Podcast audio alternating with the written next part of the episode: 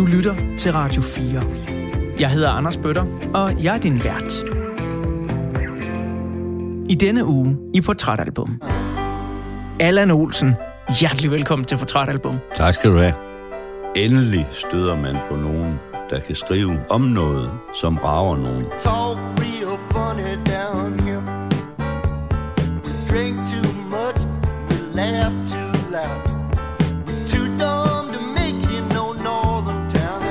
Jeg kunne langt bedre identificere mig med de mennesker, han sang om fra Alabama og sydstaterne, end jeg kunne øh, identificere mig med noget som helst af det, som danske sangskriver på det tidspunkt sang om. Hvem var Allan Olsen i 1979? Jo, jeg har nok hovedet lige så langt op i røven, som jeg har haft lige siden, vil jeg tro. Jeg var ret overbevist om, at øh, stort set alt omkring mig var blindt eller døvt, siden de ikke kunne se mine genialiteter. Jeg tror ikke, jeg er skadet i barndommen, men jeg har altid haft en stærk trang til at, at prøve at gå et andet sted hen, end, end der, hvor, hvor, hvor flokken skal hen.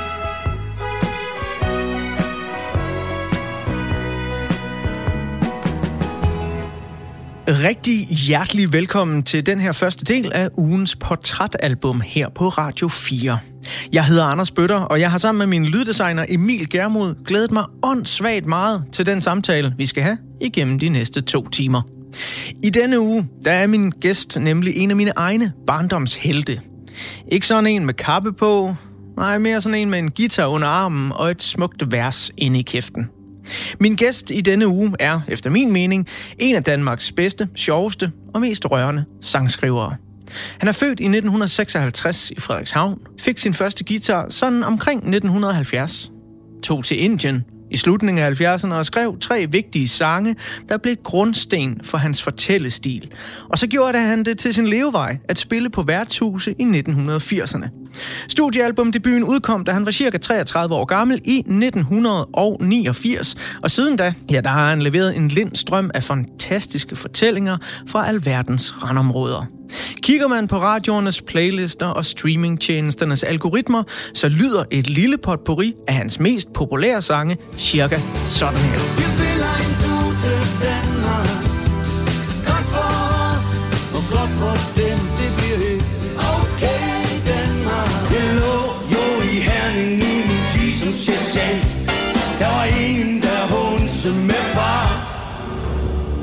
Tomme Lise, kom nu. En sjælden sommernat. Gå hen i parken og læg dig og få fred. I morgen skal knejten fanden Rasmus i skole Og taberen går med ham derhen Så knejten kan se det er faktisk helt okay Hvad ham de kalder taberens søn min gæsts seneste fuldlængde studiealbum udkom i 2017 og hedder Hudsult. Og lige inden hele verden lukkede ned i 2019 på grund af covid-19, så nåede han at udgive anden del af sine erindringer i bogen Laksetrappen. Nyeste udgivelse er en storladen størrelse af en sang fra 2021, der hedder Vildfaren Engel. Allan Olsen, hjertelig velkommen til Portrætalbum. Tak skal du have. Fik jeg ridset det hele sådan nogenlunde op der? Ja, og når man er så gammel som mig, så var det jo et halvt program at fortælle, hvad fanden der er foregået. Altså, det er jo, så, er det, så er det jo godt overstået, ikke? Jo, lige præcis. Når øh, den her udsendelse den bliver sendt øh, den 30. september, så er du ved at tage hul på den sidste del af din efterårsturné, som indtil videre løber helt frem til den 5. november. Nu er vi kommet lidt på afstand af den der vildfarende engel corona. Tidlig efterår 2022. Hvordan går du har det? Jeg har det ganske glimrende. Det synes jeg faktisk, jeg har. Øh, du ved, det er sådan et spørgsmål, som... Øh, øh, jeg, jeg, jeg er i hvert fald ikke så en, der er i stand til rigtig at svare på det, fordi jeg har det sgu altid på samme måde hele tiden. Jeg er på vej fra en ting til noget andet, ligesom de fleste mennesker. Og jeg reflekterer ikke ret meget over, hvordan jeg har det. Øh, jeg er blevet 66, og det vil sige, at jeg reflekterer mere hele tiden over, om der er nogle fysiske tegn, øh, jeg konstaterer eller bemærker, som kunne slå mig ihjel inden for de nærmeste tre uger. Øh, det er sådan det, der, der sker, når man kommer op i, i, den, i den sidste ende af Men der er, ikke, der er ikke noget, du går og bøvler med lige nu? Nej, nej, nej, det er der ikke. Men altså, du ved, øh, en, en hver lille øh, itching, en hver lille nerve et eller andet sted, øh, som man har ignoreret hele livet, kan lige pludselig blive til noget, man er sikker på, må være det ultimative tegn på, at man fejler noget fuldstændig fatalt. Til at øh, Det er tegne... ynkeligt, men sandt. Ja, til at tegne dit portræt øh, i den her uge, der har du valgt, at vi skal tage afsæt i Randy Newmans fremragende album Good Old Boys fra 1974. Men fordi øh, du fortæller mig, at du først hører albumet sådan omkring 79, så vil øh, det være sangene fra Good Old Boys og årstallet 79, som bliver brugt til det her portræt. Og øh, til dig, der lytter med netop nu, så kan jeg jo sige, at selvom navnet Randy Newman måske ikke lige ringer en klokke, så er jeg næsten sikker på, at du har hørt minimum et par af hans numre igennem dit liv. Randy Newman er den dag i dag måske allerbedst kendt som animationsstudiet Pixars hofkomponist, hvor han lige siden gennembrudsfilmen Toy Story fra 1995 har stået for at komponere et væld af sange og temamelodier. You got a friend in me. You've got a friend in me. When the road looks rough ahead and you're miles and miles from your nice warm bed, you just remember what your old past said. Boy, you got a friend in me. Men Randy Newman han er også manden, der står bag utallige andre velkomponerede sange, som er udgivet af flere forskellige kunstnere.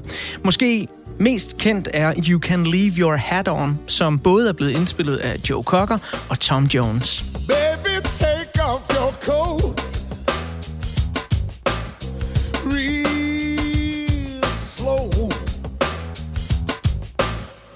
Jeg kommer til at tegne et portræt af Randy Newman og albummet Good Old Boys, som Allan Olsen altså har øh, udvalgt fra hans imponerende diskografi lidt senere i den her første del af programmet.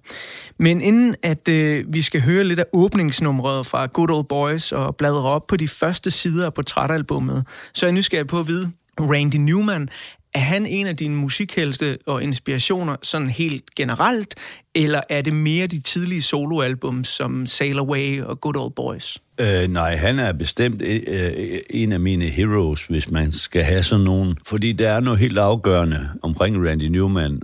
Øh, hans måde at skrive på, øh, hans måde at synge på, de emner, han synger om, var noget, som jeg aldrig havde forestillet mig, at man kunne gøre eller tillade sig at gøre i sangskrivning. Ja, fordi øh, lige nu, der synes jeg, vi skal høre noget af albumets åbningsnummer, Rednecks.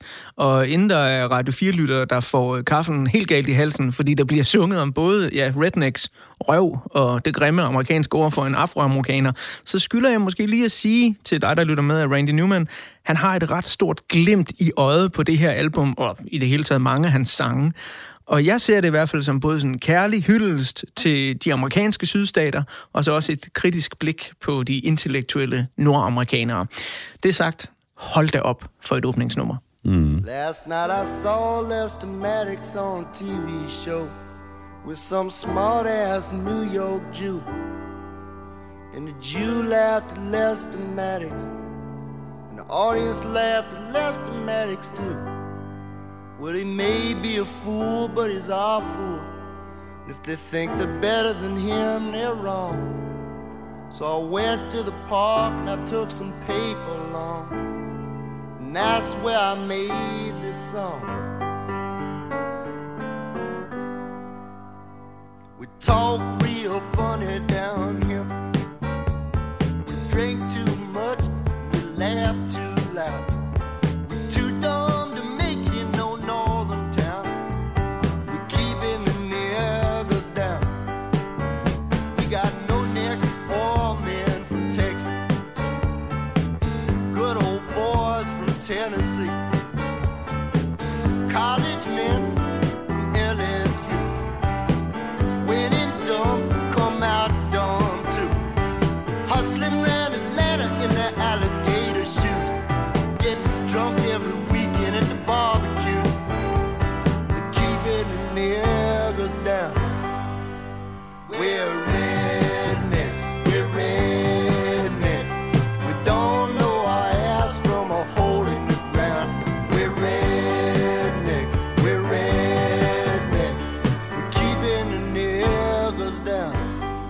Det her, det var øh, cirka halvdelen af nummeret Rednecks. Øh, du får resten af nummeret lige om lidt.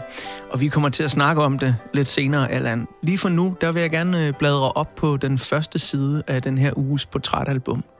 Og der er der et billede af din barndom og dit barndomshjem. Hvad er det for et sted? Ja, jeg blev født på et lille husmandssted øh, lidt syd for Frederikshavn, og det var fuldstændig gennemsnitligt på det tidspunkt. Jeg blev født i 56, og det var stadigvæk øh, på det tidspunkt, hvor landet var lige så befolket som byerne. Kort tid efter begyndte den periode, der hed flytningen fra land til by, ikke? Altså, hvor man flyttede ind til byerne, og byerne voksede, og, og den lille bondekultur, husmandskultur, som jeg kom fra, den stort set uddøde. Og det var bare et af mine held øh, her i livet, at jeg fik lov til både, både at opleve det der øh, næsten sådan Morten Korske husmandsliv med 12 tønder land øh, og ingen lokum og ingen rindende vand. Elektricitet var lige blevet indlagt det år, hvor jeg blev født. Så det var jo egentlig sådan et huleliv. Øh, indtil jeg var 6-7 år gammel, 5-6 år gammel, tror jeg, vi flyttede til byen. Så det er det sted, jeg voksede op. Øh, hvis nogen nogensinde af en eller anden grund øh, forvilder sig til skal til Skagen eller til Frederikshavn eller med færgerne, så vil man bemærke, at lige før Frederikshavn har man på højre side af motorvejen hav, og på venstre side har man nogle store bakker. Og bag ved de bakker blev jeg født. Så jeg blev født med det stavnsbånd og den øh, grundfæstighed, der er i den muld, der er i de bakker, men også med den udlængsel og, øh, og trang til at, at, at se så langt som muligt, som det er, når man står og kigger ud over, over vores hav. Jeg er selv født i øh, det sydfynske øhav, og ja. også vokset op med øh, både en udlængsel og især en, en stor tilknytning til havet. For det, det var, hvad man gjorde generationer og generationer. Man tog ud, og oftest kom man så hjem igen øh, som sømand eller kaptajn. Øh, men den her flytning fra den her muld og de, de store vider, hvor man jo virkelig kan strække øjnene, og så ind til byen. Kan du huske, hvordan det var for dig som barn? Ja, det kan jeg huske meget tydeligt. Uh, vi flyttede ind uh, med, med Davids buscentral. David havde en lille grøn og hvid lastbil med åben lad, og han agerede flyttefirma for folk, helst om helst uh, sent om aftenen og om natten, når der var mørkt.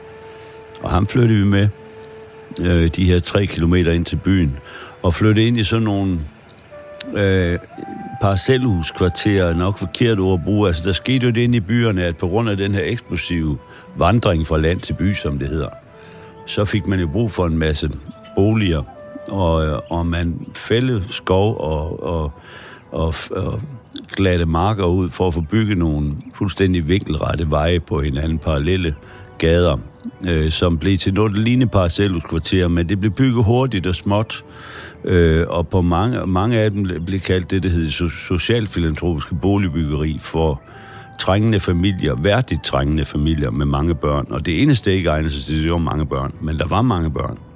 Men det her med at flytte ind i nogle lige gader og med, med hække, der afgrænser øh, ens øh, øh, parcel, var en meget underlig oplevelse for især min, min storebror og mig, fordi vi var vant til, at man kunne løbe, hvor fanden man ville. Altså, der var ikke nogen grænser øh, øh, sådan nogle øh, konkrete grænser. Øh, der var en masse mentale og, og kulturelle grænser, men ikke nogen fysiske. Men da vi flyttede til byen, der skulle man pludselig til at forstå, du hører til i den her gade, i det her husnummer. Og efterhånden, som man så vokser, du ved at blive lidt større, så kunne man sådan lægge 200 meter til sin virkecirkel, øh, sådan ved halvår måske, og, og, og måske forsøge at bevæge sig lidt længere væk, måske over en anden gade. Øh, så, så det der med, at man får lov til i sit eget tempo at lade sin, sit univers vokse, det er det, det, jeg husker tydeligt. Og så var byen i det hele taget... Jeg, jeg har jo aldrig set mere end 5-6 børn samtidig, før, før jeg kom i skole. Fordi det var det antal børn, der var blandt de der 6-7 husmandssteder, hvor jeg voksede op. Og øh, så kom man pludselig i en skolegård, hvor der er 800. Øh, og det er en chok- den der chokerende oplevelse af første skole, den, den husker jeg helt tydeligt. Nu øh, synger øh, Randy Newman jo her øh, med både kærlighed og humor øh, om The Rednecks nede sydfra, som løst oversat til dansk øh, kunne være en bunderøv. Eller ja, en bunderøv, ja. ja. Altså, de hedder rednecks, det er jo sydstats øh, landarbejdere mm. og midtvest landarbejdere. Rednecks hedder de simpelthen, fordi de er landarbejdere, og de bliver øh, solskold i nakken, når de går og roder i jorden. Så man, de, man kalder dem rednecks. Blev dig og din bror øh, opfattet som øh, nogle sære nogen ude fra landet af, der I så flyttede ind til byen? Det, vi blev ikke opfattet som sære, fordi vi var bare nogle af mange. Det, der adskilte sig hos de her bondebørn, som vi var i forhold til børn fra byen, det var jo vores dialekt, fordi vi snakkede jo vendelbomål. En nærmest uforståelig dialekt.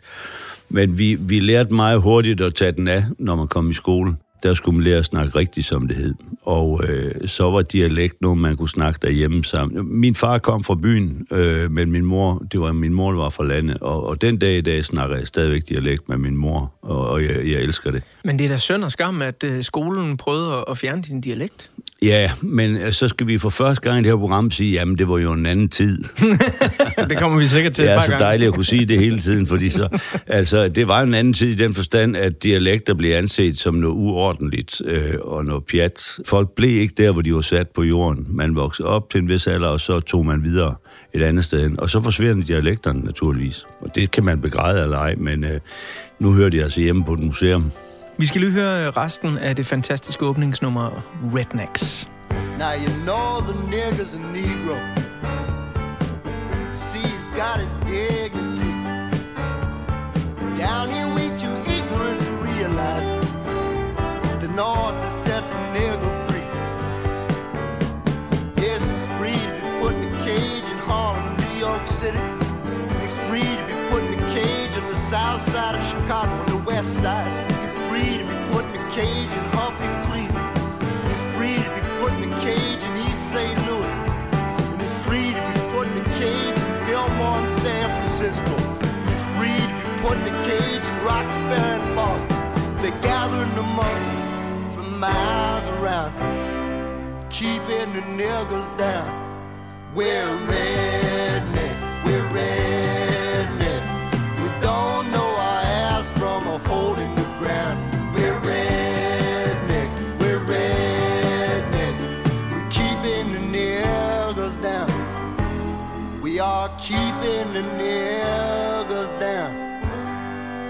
Den slutter jo med en linje, der øh, ja, både dengang og den dag i dag øh, er noget så kontroversiel. We're keeping the niggers down. We don't know our ass from our elbows. Nej, from a hole in the ground. From a hole in the ground, ja, lige præcis. Nej, Ja. det var røv og rimer jeg tænkte på. Ja, lige præcis. Øh, det her nummer, øh, Allan øh, Redneck, som åbner det her. Hvad tænkte du første gang, du hørte det tilbage i øh, slut 70'erne?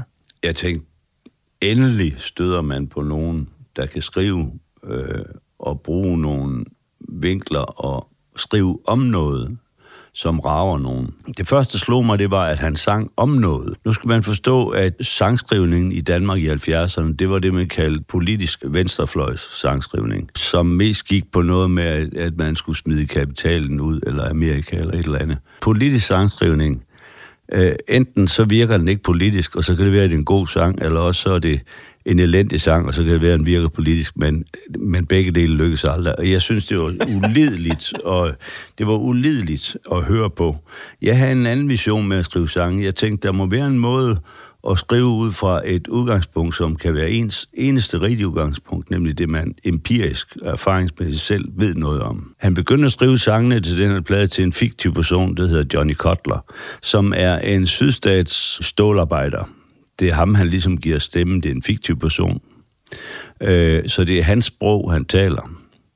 Og altså, øh, det kan godt være, at man ikke er vant til at høre den slags ord og den slags vendinger i musik, fordi musik generelt jo i sangskrivning er en verden, der består af et vokabularium på 20-30 ord med jeg og dig og du og mig og så videre.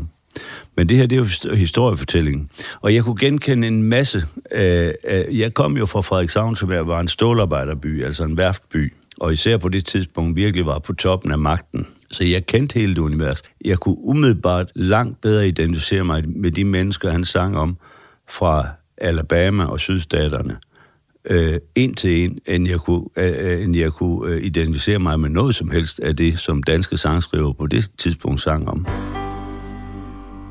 Og øh, så hører jeg pludselig det her, hvor det slår mig. Jamen på fanden, altså, det ligger jo lige foran fødderne på en. Øh, det er jo bare at skrive de sange, som udspringer fuldstændig af den kultur, du selv er vokset op i. Det var der, jeg ligesom fandt ud af, jamen hvis han gør det der, så er det helt okay bare at nøjes med at skrive om det, du ved noget om. I 79, hvor du øh, er ved at nærme dig midten af 20'erne. Jeg tror, jeg regner mig frem til, at du er godt og vel 23, da den her plade den nok, betyder ja. noget.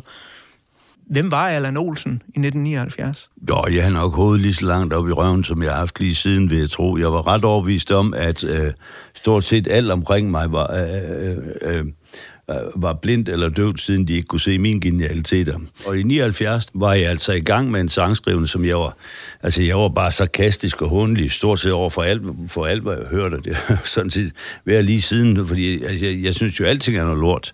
Øh, og, og det, jeg laver, er genialt, øh, og, og, og hvis ikke folk kan se det, så er de nogle idioter.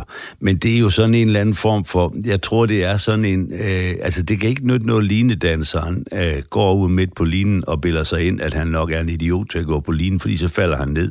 Og jeg ledte fandme efter, efter en retning. Jeg har skrevet en del sange på engelsk i starten. Jeg levede af at spille på værtshus, det er rigtigt, men jeg spillede mest, øh, mest øh, amerikanske og engelske sange. Det gjorde man på det tidspunkt, og underholdt på værtshus. 4 gange 45 minutter. Øh, og så begyndte jeg at skrive nogle, nogle sange, hvor jeg smed lidt af mit eget en gang imellem. Og så var det faktisk først, da jeg hørte ting som Randy Newman for eksempel, hvor jeg bare sad faktisk og skrev øh, tre sange, som knyttede sig fuldstændig en til en til min opvækst og mit personlige, mine personlige erfaringer. Og det var et stort stykke øh, forskningsarbejde for mig at sidde og skrive de tre sange. Og der kunne jeg mærke, her nærmer jeg mig et eller andet, der er mit, og som jeg kan forfine, uden det ligner noget, andre har lavet herhjemme. Og hvordan du så forfinede det, det kommer vi til at udforske lidt, øh, blandt andet i del 2 af ugens udsendelse. Lige om lidt, så vil jeg tegne et portræt af året 1979, men øh, inden vi kommer så langt, så skal vi lige have lidt mere fra øh, den her fantastiske plade. Det her, det er nummeret, der hedder Mr. President.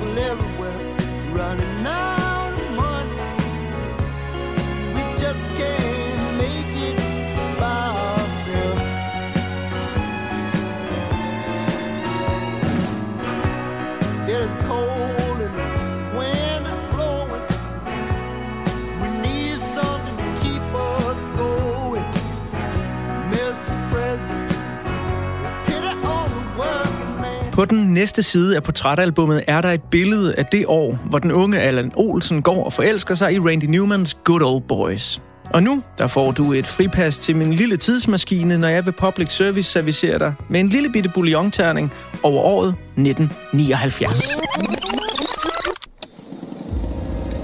Det er urolige tider ude i den store verden. Irans nyligt tiltrådte religiøse leder og islamisk revolutionshelt Ayatollah Khomeini afskaffer 2.500 års monarki, da han udråber Iran til at være en islamisk republik. Senere samme år, der bliver han faktisk fremhævet som årets mand af Time Magazine. Men det forhindrer ikke Khomeini i at erklære, at USA er Irans fjende nummer et, og kalde amerikanerne for den store satan. For the last seven days, Tehran and other cities have seen violent clashes between troops and demonstrators demanding Khomeini's return. And this week, the crowds have shown that they are ready to fight back, pelting the soldiers with rocks and homemade petrol bombs. Inevitably, the result is massacre. Men det er ikke kun i Mellemøsten, at der er store samfundsomvæltninger. I Storbritannien vinder Margaret Thatcher folketingsvalget i 1979 og bliver dermed den første kvindelige britiske premierminister nogensinde. Og jernladien har nok at se til. Der er massiv arbejdsløshed, strækkende minearbejdere og voldsomme uroligheder i Irland, hvor den republikanske hær, IRA, sprænger to bomber mod engelske mål. Ved det ene angreb dræbes den højtstående engelske admiral og sidste vicekonge af Indien, Lord Mountbatten. At 11:45 a.m. on the 27th of August 1979, Lord Louis Mountbatten is killed. It sends ripples of shock, anger, and grief across the globe. I Tyskland, der i 1979 stadig er delt op i de to dele, DDR og Vesttyskland, ja, der er der også røre i befolkningen. Flere og flere mennesker forsøger nemlig at tage flugten fra det kommunistiske DDR. Og den 15. september 1979 finder en yderst bemærkelsesværdig flugt sted. Det lykkedes nemlig fire voksne og fire børn at flygte fra DDR og ind i Vesttyskland i deres egen hjemmelavede varmluftsballon. Their homemade hot air balloon takes off towards the west. Men 1979 byder heldigvis også på en masse underholdning. Så hvis man ønsker at flygte lidt fra den kolde krig, arbejdsløsheden og samfundets grå virkelighed, så kan man, hvis man altså befinder sig i en arkadespilshal i Japan, i slutningen af 79 stifte bekendtskab med et af verdens første computerspilssucceser, Pac-Man. I biografens mørke er 1979 året, hvor vi tager afsked med den amerikanske cowboy-skuespiller John Wayne. Han dør som 72-årig efter en grim kamp mod kraft i maven. Men heldigvis så står nye Hollywood-stjerner klar til at overtage populariteten på det grå lærred. 1979 byder på nu klassisk rumgys i form af den første Alien-film, verdens bedste Vietnam-film, Dommedag Nu, og det skilsmissedrama, som bliver årets suverænt mest sete film, Dustin Hoffman og Meryl Streep er begge storspillende i mesterværket Kramer mod Kramer. winner is... The winner is Kramer versus Kramer. Her hjemme i den lille danske Annedam, der siger vi i 1979 farvel til en af de største børne- og ungdomsbogsforfattere nogensinde. Ole Lund Kirkegaard falder om i en snedrive efter en druktur. Han fryser ihjel og dør som kun 38-årig. Han efterlader sig en ekskone og to døtre, samt en lang række børnebogsklassikere, såsom Gummitarsan, Otto af et næsehorn og Olaf Frøsnapper. 1979 er også året, hvor bombemanden fra Gladsaxe endelig får sin straf. Det blev til fem års fængsel til det mystiske X, som han også blev kaldt. Bag det dramatiske navn var den kun 19-årige gymnasieelev Allan Sten Christensen, som igennem 1977 havde placeret ni bomber rundt omkring på legepladser og i telefonbokse i Københavns omegn. Fem af bomberne nåede at detonere og skade i alt fire personer. Heldigvis omkom ingen. Han har faktisk erkendt, at han øh, har fremstillet disse øh, ni bomber, der er tale om her. Han har også erkendt, at det var ham, der har fremstillet og ville anbringe den bombe, der sprang i øh, fældeparken, hvor han jo havde den i, faktisk i hænderne, da den sprang. Af andre hjemlige overskrifter kan vi slutte med at nævne, at 1979 er året, hvor efterlønnen indføres i Danmark. Det er året, hvor Grønland vedtager at indføre hjemmestyre. Det er året, hvor det går så godt på Frederikshavn Værft, at man for første gang nogensinde her i Danmark giver kvinder et 8 ugers svejsekursus med henblik på senere ansættelse. Naturligvis til den samme løn, som de mandlige svejsere fik. Bum, det var et par overskrifter fra 1979, Allan. Ja. Var der noget af det her, der øh, resonerede sådan særligt stærkt for den øh, 23-årige Allan Olsen? Øhm, jeg vil sige, det der lige nu resonerer stærkest hos mig, det var altså, øh, at Ole Lund Kirkegaard døde i en snedrig. Det var jeg ikke klar over. Det, som, øh, som jeg selvfølgelig interesserer mig mest for, det er jo altså, hvad skete der i musikindustrien, i, i underholdningsindustrien på det tidspunkt. Og som jeg var inde på lidt før, så havde man haft den der politiske sangskrivning her i Danmark, som jeg kan ikke huske øh, nogen navne, og det er heller ikke så vigtigt, hvem de var, men det var bare sådan en, en venstrefløjs, øh, lidt fodformet sangskrivning, som jeg fandt uinteressant og også meget selvoptaget. Og altså, øh, det brud, der kommer mellem 79 og 80, 81 allerede, det er jo altså, der begynder jubitiden jo lige pludselig fra en dag til den anden. Man kan sige, at værtshusene lukker. Lige pludselig så det ejendomshandlere og, og shawarma-bar og værtshusene lukker, og caféerne kom. Selvdyrkelsen begyndte pludselig øh, med spejlvæge øh, og så videre, og man sad og sippe cocktails i stedet for at, at, at sidde og ro øh, med, med smøger og tobak hen over nogle bajer, hvor man snakker om revolutionen, eller hvad fanden man var i gang med at snakke om. Og det der skifte bliver jo enormt vigtigt, fordi de steder, som jeg har levet af at spille, og mange af mine ligesinde har levet af at spille værtshusene, de lukkede simpelthen. Øh, og i løbet af få år, så lukkede jo altså også, øh, man kan sige, hele, hele den kultur, brune værtshus og rygerkultur osv., der forsvandt den jo. Øh, Så der opstod en, en ny øh, selvforelsket, sådan en narcissistisk kultur, øh, umiddelbart efter 79, altså op i 80'erne. Og der var den her sangskrivning, som jeg kommer af, og som jeg er, og som Randy Newman kommer af, det man kunne kalde topic songs, eller kontemporære sange, det vil sige sange, der handler om noget konkret. Ikke kun om jeg, dig, du og mig, øh, altså heteroseksuel kærlighed mellem to, lykkelig eller ulykkelig. Der var det bestemt ikke noget, øh, der var meget fisse i på værtshusen, for at sige som det er. Det var det altså ikke. Man skulle ikke stå ved barn og sige, at man spiller akustisk guitar. Det var ikke kun noget, der skete herhjemme, det jeg snakker om her. Det skete også i resten af den vestlige kultur. Og Rand Newmans sangskrivning op igennem 70'erne og 80'erne, især 70'erne, øh, var som sagt enormt respekteret øh, i inderkredse øh, fra Bob Dylan og ned efter, kunne man sige, og Elvis Presley og ned efter. Alle elskede Rand Newman. Men publikum, det store publikum, udeblev lidt. Og som Rand Newman, nu er, han, nu er han jo stort set altid sarkastisk. En sur mand, herlig mand. Og som han selv siger, altså, så skrev jeg en sang, der hedder You Can Leave Your Hat On, og så kommer en eller anden geezer fra England, siger han en eller anden proletar, der hedder øh, Joe Cocker, så sætter han den ene tone op og synger den, og så får han en verdenshit. Det skulle jeg selv have gjort, siger han. Men han fik trods alt royalties. Okay. Men du ved, øh, og det fik jo ham til, som du også sagde helt i starten, Rand Newman til at begynde ikke at opgive sangskrivningen, men at koncentrere sig mere om filmscores, altså øh, at lave filmmusik. Fordi Rand Newman kommer faktisk, hele hans familie bestod, hans onkler og, og, og far og alle mulige, bestod jo af komponister, der lavede filmmusik i Hollywood. Jeg kommer til at tegne et portræt af Randy Newman lige om lidt, hvor okay. Vi netop også kommer ind på noget af det her. Øhm, men inden øh, det portræt går i gang, så skal vi have et nummer på pladen, der øh, på en eller anden måde, så stikker den lidt ud, fordi jeg, jeg føler, at den bliver meget personlig, og den er ikke sarkastisk, øh, men kærlighedssangen Marie. Mm-hmm. Øh, og jeg, jeg har taget den med, fordi jeg synes, det er et sindssygt smukt nummer. Øh, Ja. også selvom den stikker lidt ud. Men det fik mig også til at tænke på øh, Allan Olsen, 1979, cirka 23 år.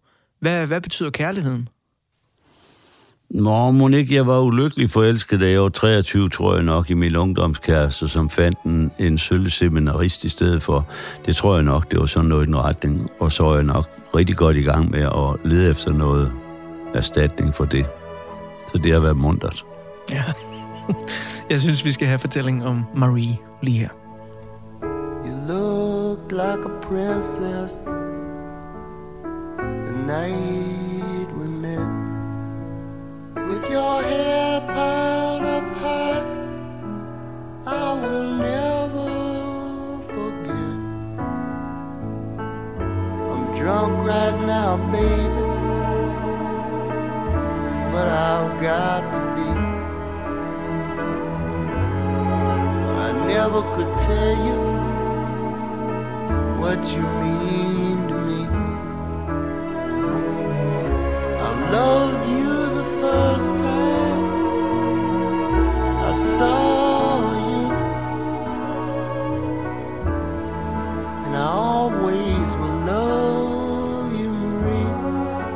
fortsætter samtalen og portrættet af Allan Olsen lige om lidt. Men lige nu, der vil jeg bladre om på den næste side af portrætalbummet, hvor der er et billede af Randy Newman og albummet Good Old Boys.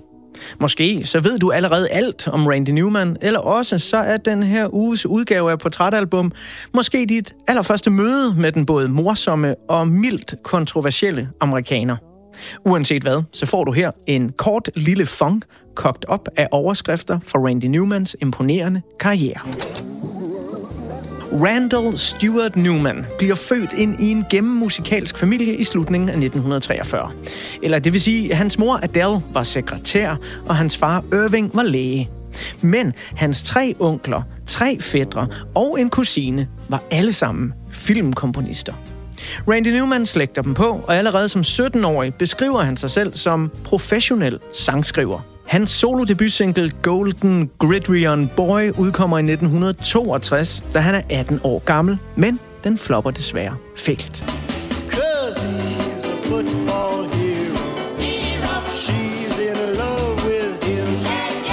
Efter debutsingle Skuffelsen begyndte Randy Newman at bruge alle sine kræfter på at komponere og arrangere sange for andre musikere. Det blev især bemærket i Storbritannien, hvor flere af hans tidlige numre gik ind på top 40, når de blev sunget af navne som Pat Boone, Petula Clark og The Walker Brothers, der med en kun 22-årig Scott Walker i front var de første til at hitte med Randy Newman-nummeret I've Been Wrong Before. Et nummer, som Dusty Springfield også lavede en version af til hendes fantastiske 1969-album Dusty in Memphis. You seen what I've been waiting for.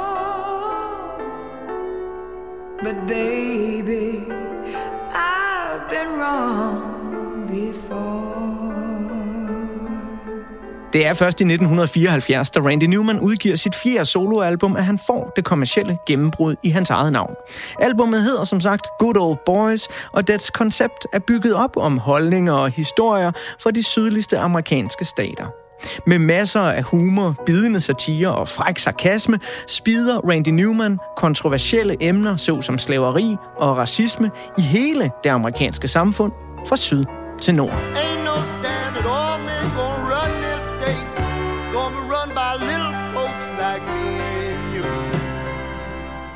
Men det er ikke kun humoristisk gak og løjer, der fylder Good Old Boys. Randy Newman inkorporerer nemlig også historiske begivenheder, såsom New Orleans elendige håndtering af oversvømmelserne omkring den store Mississippi-flod i 1927. Sangen hedder Louisiana 1927 og blev aktuel igen, efter at orkanen Katrina raserede især New Orleans i 2005. Både Randy Newmans original og Aaron Neville's coverversion blev spillet massivt på lokale og nationale amerikanske radiostationer. Louisiana. Louisiana. That time to wash us away. That time to wash us away. Louisiana. Louisiana. That time wash us away. That time to wash us away. Good Old Boys er et klassisk lydende Randy Newman soloalbum, hvor der også optræder en imponerende række af fantastiske amerikanske musikere på sangene. Ry Cooter spiller lidt guitar, Al Perkins sidder bag sin pedal steel, og korarrangementerne på sangene er sunget af ingen ringere end Glenn Frey, Don Henley og Bernie Leadon, bedre kendt som bandet The Eagles.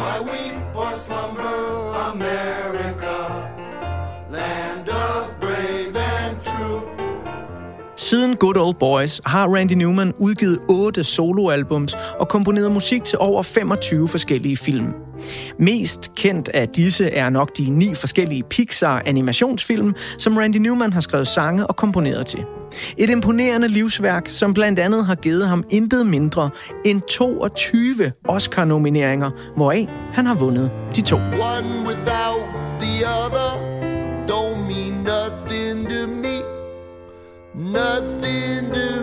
Men til trods for Newmans meget familievenlige musik til det Disney-ejede Pixar animationsstudie, så har han stadig politisk kant, humor og et glimt i øjet. Det beviste han blandt andet, da Barack Obama stillede op til genvalg i 2012, og Randy Newman skrev den satiriske sang I'm Dreaming, som handlede om at stemme på hvide kandidater til valget. Og da han i 2017 udgav hans seneste album Dark Matter, som indeholdt sangen Putin, der fortæller om Putins handlinger og følelser set fra forskellige perspektiver. Time. Me is just like a regular fella. He ain't nothing like a regular fella.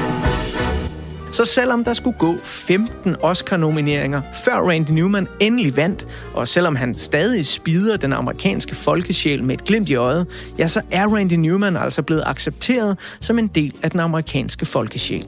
Han blev optaget i Songwriters Hall of Fame i 2002, fik en stjerne på Hollywood Walk of Fame i 2010 og blev optaget i Rock and Roll Hall of Fame i 2013. Men alle disse udgivelser, filmkompositioner og hæder til trods, så er det stadig Randy Newmans fjerde studiealbum, Good Old Boys, som ugens gæst, Allan Olsen, vender tilbage til igen og igen.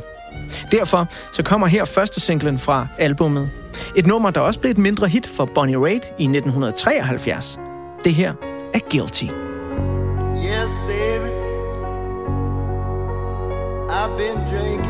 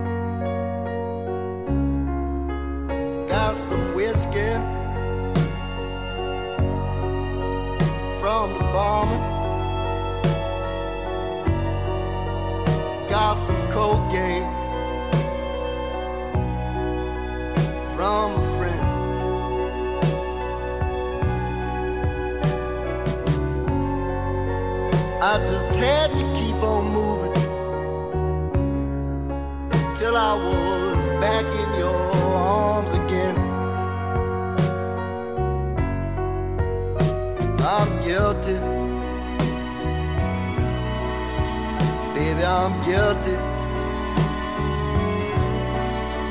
Now be guilty all the rest of my life. How come I never do what I'm supposed to do?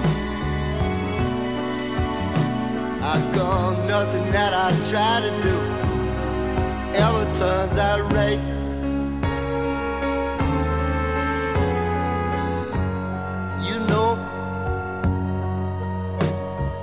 Know how it is with me, baby. You know, you know I just can't stand myself. It takes a whole lot of medicine for me to pretend that I'm somebody takes a whole lot of medicine for me to pretend I'm somebody else. Ja, Kender vi ikke godt det? jo, det er jo det. Altså, man skal jo huske en ting, og det er, at hvis man i 1974 sagde nigger eller negro, eller noget i den rand, det var på ingen måde, altså det var en del af det daglige sprog i Amerika. Men der er jo sådan noget øh, meta i det her, altså øh, Rand Newmans sangskrivning er jo dybt kritisk over for øh, racesituationen i Amerika. Han er sarkastisk og bruger stor humor og satire, fordi på det tidspunkt, der er, der sådan begyndt øh, en øh, intellektuel og akademisk øh, uprising i, i nordstaterne, øh, og, og så, hvor man har sådan en, en akademisk forestilling om, at nu er man blevet det ultimative. Man har fundet en sandhed omkring, hvordan mennesker skal leve, og den skal indbefatte, at man er god ved alle og så videre. Sådan en masse af det der øh, bløde, de bløde værdier, ikke sandt? Og øh, der er bare det ved det, at det Rand Newman graver ind under, det er, at, at den racisme, som findes i Amerika på det tidspunkt, den findes stadigvæk overalt. Og altså, altså øh, det netop er øh, hele den der overklasse, som måske er de mest undertrykkende. Og i sydstaterne, der har man jo selvfølgelig undertrykkelsen af, af de sorte. Det er jo ikke mange år, øh, 74, det er jo ikke mange år efter, at, øh, at raceadskillelsen Nej, det er lige Øh, præcis 10 år. Det, Ja, den lov blev vedtaget i hvad fanden er 64. 10 år, ikke? Så, ja. Det er jo ikke ret længe siden. Nej. Eller, eller det var ikke ret længe siden. Så, så han, han gennemhejler hele det der. Og som jeg nævnte, så, så altså Johnny Cutler, som han bruger som den her person, øh, øh, og, og det er noget af det, som jeg, det vidste jeg jo ikke på det tidspunkt, men det kan jeg jo se senere, at når man skriver, øh, så har man jo hele tiden nogle billeder af, hvad er det for et menneske, jeg foregiver at være i, hvad er det for, et- hvis man synger som jeg-person.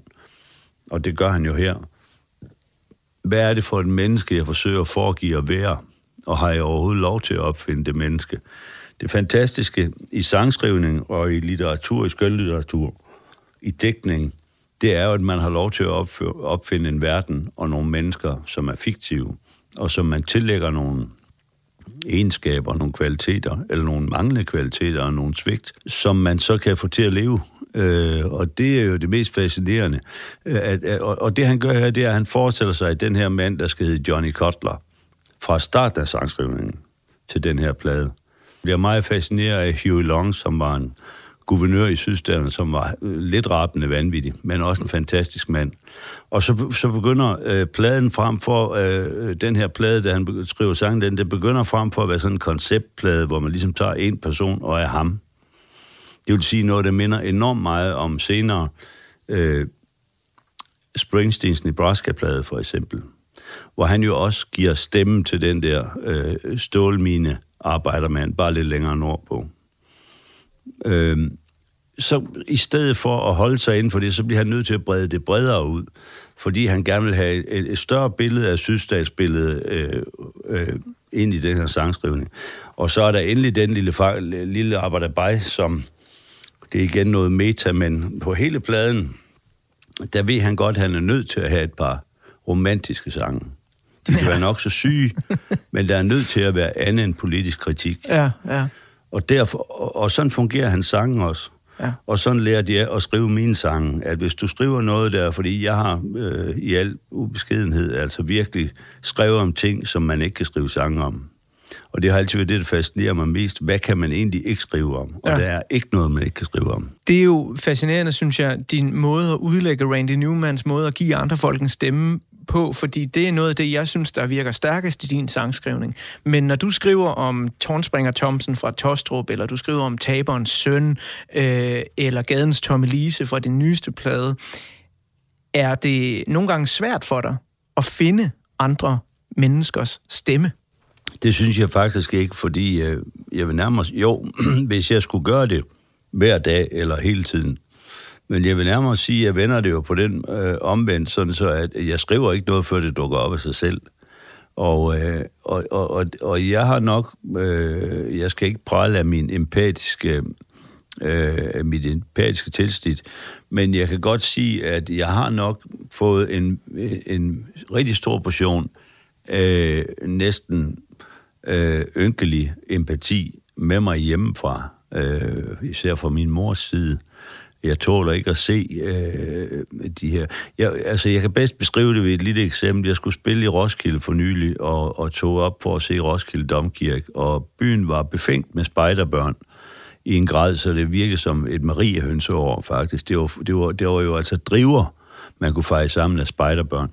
Og så ville min lydmand og de folk, jeg er med, vi ville lige gå op og vi ville gå en tur ind i, i, i domkirken, og der var spejderbørn overalt.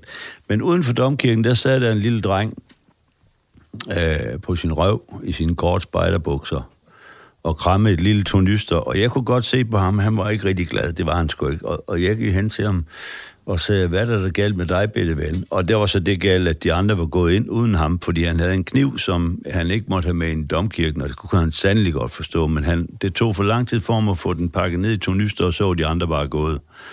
Og altså sådan en, en oplevelse for mig, jeg, jeg er ødelagt i en uge, fordi jeg, jeg, jeg ser et eller for det første bliver forbandet over, at, at nogen efterlader en spejderdreng der, der må være nogle ledere, der tager ansvar. Øh, og for det andet, så jeg genkender et eller andet. Jeg ved ikke rigtig, hvor fanden det er fra. Jeg har ikke selv været i den slags forfærdelige, det har jeg jo nok ligesom alle andre i deres opvækst. Men, men når jeg ser sådan nogle ting, så rammes jeg af en empati, som, som øh, måske egentlig mere vender indad, øh, som, som noget, jeg så kan skrive ud fra, end at jeg går over og giver en, en tigger en femmer, ikke sandt? Altså, jeg er en, der betragter mig mere, end jeg river ind i noget som helst. Det vil jeg gerne erkende. Jeg løber ikke rundt og, og hjælper nogen øh, mere, end alle andre gør. Men den der, øh, at få en snak med ham øh, om den her situation, altså, hvor jeg bare kunne se den her fuldstændige angst og ulykke i sådan en lille knægts øjne, ikke sandt? Den er jo universel, det kan jo være alle steder.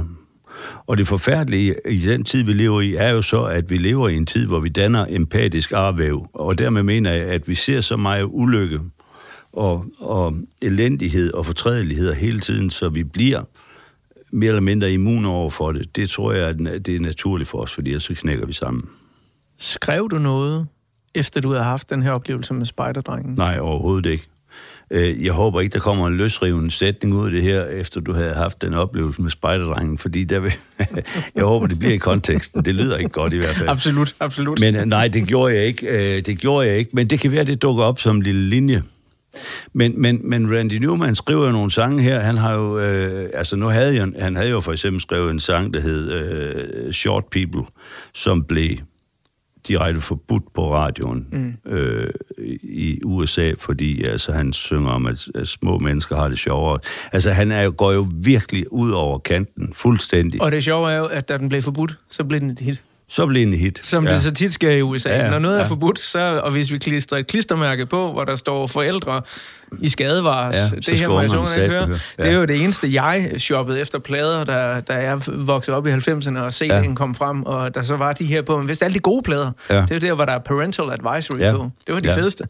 Jeg øh, skal snart øh, klappe portrætalbummet sammen her i øh, del 1, og så skal vi øh, videre til del 2, som øh, handler lidt mere om, øh, hvor du, Allan, er i livet lige nu. Men inden øh, vi kommer så langt, så kunne jeg godt tænke mig lige at gribe fat i, du sagde, at... Øh, Ray Charles, han jo sådan på en eller anden måde blev øh, en, som Randy Newman så op til. Det var et idol for ham. Måske næsten en, en mentor på en måde, ikke? Og man kan sige, når, når mentor så vælger at spille en af ens egne sange, det må mm. være en stor ting. Da du begyndte at øh, spille sådan for alvor, fik skrevet dine egne sange, fandt den her Allan Olsenske stemme, hvem tog sig under din vinge øh, dengang? Hvem viste dig en vej og hjalp dig ud i det eventyr, som endnu ikke er slut? Øh, jeg vil ikke sige, at jeg kan påstå, at, at der har været sådan nogle enkelte. Jeg havde et par gode venner her fra Aarhus, Andrew John og Lisa. Andrew er englænder og herboende igen mange, mange, mange år, som begge to var sangskriver, og som jeg øh, øh, fik lov at læne mig op, at de var ældre og længere fremme i, i, i branchen, end jeg var. Øh, og dem lærte jeg ufattelig meget af. Øh, ting, som jeg stadigvæk bruger generelt, kan man sige, det er de ting, man, man lærer at overleve ved i de første formene og det år. Det er dem, man bruger resten af sin tid, fordi de bliver kun lettere. Det bliver aldrig sværere. Og så var Paul Dissing øh, også en mentor. Han var den første, der han hørte mig på et eller andet værtshus, og så øh, inviterede han mig over at spille i Tivolis værtshus i København, hvor han skulle optræde 14 dage, hver dag i 14 dage. Og så sagde han, du får 20 minutter hver aften øh, for mit publikum. Øh, og det er virkelig sådan et løft øh, fra et niveau til et andet. Øh, at få lov til at spille for et publikum, der er kommet for at høre på Paul, og så ser man i 20 minutter eller en halv time kan binde dem og holde dem fast. Det lærer man ned med med noget af. Var du nervøs? Nej, det vil jeg ikke kalde det, fordi øh, nej, det tror jeg ikke. Jeg mindes ikke rigtig nogensinde, at have været- jeg er for selvoptaget til at være nervøs i den forstand, at jeg glæder mig jo til at komme ind på en scene for at stå der og, og dosere foran et publikum. Det er jo nok en, en, en, en, en lille perversion, som man skal have for at ville være på scenen overhovedet, den der. Altså, man vil gerne ind i det der rampelys, men, men grundlæggende er jeg dybt blufærdig og generet. Altså, jeg vil helst gemme mig. Øh, men når man, når man går, tager det skridt ind på Øh, scenegulvet, så er det væk og overstået, fordi så opstår der en ny situation, og det er det fedeste sted at være, for du kan aldrig blive... Skattevæsenet kommer aldrig at arrestere dig inden for en solistmikrofon. Det er jo lidt ligesom linedanseren, der går ud på sådan en line. Der kommer nok øh, heller ikke nogen efter ham. Det er Heller ikke lige der. Nej. Det kan være, der står en i hver ende. Ja, vi skal øh, til at i gang med øh, del 2 af ugens portrætalbum, og øhm, inden vi øh, kommer godt i gang med den, så skal vi lige høre første halvdel af et virkelig smukt nummer fra øh, den her Good Old Boys øh, plade. Øh, det nummer, som ikke helt slutter det, men er tæt på, og i hvert fald lige giver den et ordentligt løft til sidst. Det her, det er Back on My Feet Again. Doctor, let me tell you something about myself. I'm a college man and I'm very wealthy. I got no time to trifle with trash like you. must be about my business. My brother's a machinist in a textile mill. Make more money than you ever will. Just got married to a Polish girl space between her teeth. Sisters a dance up in Baltimore, small cafe on me. She run off a Negro from the Eastern Shore.